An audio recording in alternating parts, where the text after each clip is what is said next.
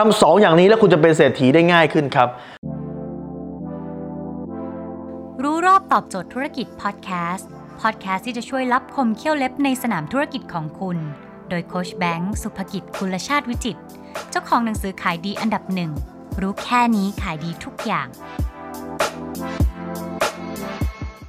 อย่างที่หนึ่งคืออย่าโฟกัสความสุขจากตัวเลขครับเมื่อไหร่ก็ตามที่คุณโฟกัสความสุขจากตัวเลขต้องมีตัวเลขเท่านั้น ต้องได้ยอดขายเท่านี้ ปกติได้ล้านล้านล้านวันนี้ได้เจ็ดแสนทุกแล้วไม่ได้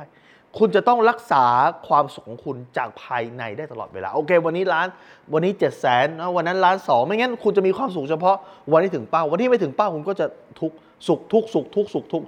กราฟของอารมณ์มันก็จะขึ้นขึ้นลงลงขึ้นลงไม่ได้ครับ คุณจะต้องมีความสุข จากตัวคุณเองไม่ใช่เกิดจากไอ้ตรงตัวเลข เพราะอะไรข้อที่หนึ่งก็คือว่าความสุขเนี่ยมันเหมือนดินฮะที่ทำให้เมล็ดพันธุ์ไอเดียเจ๋งๆเนี่ยมันงอกมาจากดิน ดังนั้น ถ้าคุณไม่มีความสุขเหมือนดินคุณไม่ดี ไอเดียเจ๋งๆไอเดียเงินล้านมันไม่มีทางงอกมาจากดินคุณหรอกครับ ต่อให้คุณไปทำคลิปคลิปคุณก็จะไม่ดีคุณไม่มีความสุข ต่อให้คุณไปไลฟ์ไลฟ์คุณก็จะไม่ดีคุณเพราะคุณไม่มีความสุขต่อคุณไปปิดการขายคุณก็ปิดการขายด้วยความทุกข์มันก็ไม่ดีครับ ดังนั้นจุดหลักสำคัญคืออย่าเอาใจโฟกัสความสุขที่ตัวเลข จงมีความสุขอันเกิดขึ้นจากภายใน คุณคิดว่าคนรวยเขามีความสุขยังไงมีความสุขย่างนั้นวิธีการหนึ่งที่ผมใช้เลยนะครับก็คือขอบคุณทุกยอดที่เข้ามา สมมุติว่าปกติแล้วปิดได้ล้านหนึ่งวันนี้ปิดได้ 7 0 0แสนโอ้ขอบคุณนะครับ ขอบคุณ 7 คนหรือ 70 คนที่ยังไว้ใจ ยังไว้เนื้อเชื่อใจที่โอนตังที่ซื้อสินค้าเราตั้ง 7 0 0แสนนะคุณต้องขอบคุณเขาต่อให้วันนี้ 3 0 0แสนขอบคุณครับ 3 0 0แสนมีคนโอนเรามาให้เราต้อง 3 0 0แสนเนี่ย หรือต่อให้ 3 0,000 แล้วขอบคุณ ขอบคุณทุกยอดที่เข้ามาครับ นี่คือเทคนิคอย่าโฟกัสตัวเลขและข้อ 2 ครับ ให้คุณคิดโฟกัสสร้างประโยชน์ให้กับคนอื่น เงินที่คุณได้มามันเกิดจากการที่คุณสร้างประโยชน์ให้กับใครคนใดคนหนึ่ง ยกตัวอย่างเช่น คุณบอกว่าเออ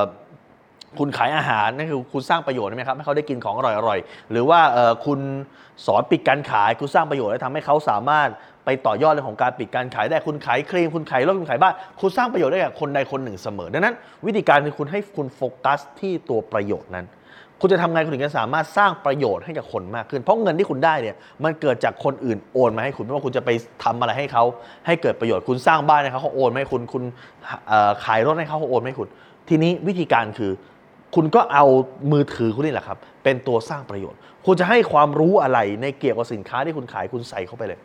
คุณขายบ้านคุณให้ความรู้เรื่องบ้าน คุณขายรถให้ความรู้เรื่องรถ คุณขายครีม ให้ความรู้เรื่องครีม คุณสร้างตัวตนให้คนรู้จัก สร้างประโยชน์ให้เขาก่อน และลูกค้าจะกลับมาซื้อคุณอย่างมหาศาลครับใช้ 2 ข้อนี้แล้วคุณจะเป็นเศรษฐีได้ง่ายครับ ถ้าคุณสนใจสาระความรู้แบบนี้ คุณสามารถติดตามได้ที่เพจรู้รอบตอบโจทย์ธุรกิจทุกวันเวลา7โมงครึ่งจะมีคลิปความรู้แบบนี้ฮะส่งตรงถึงคุณทุกวันถ้าคุณไม่อยากพลาดติดตามเพจ s อ i แบงก์สุภกิจทุกครั้งที่มีคลิปใหม่แล้วส่งคลิปตรงไปที่มือถือคุณโดยทันทีครับ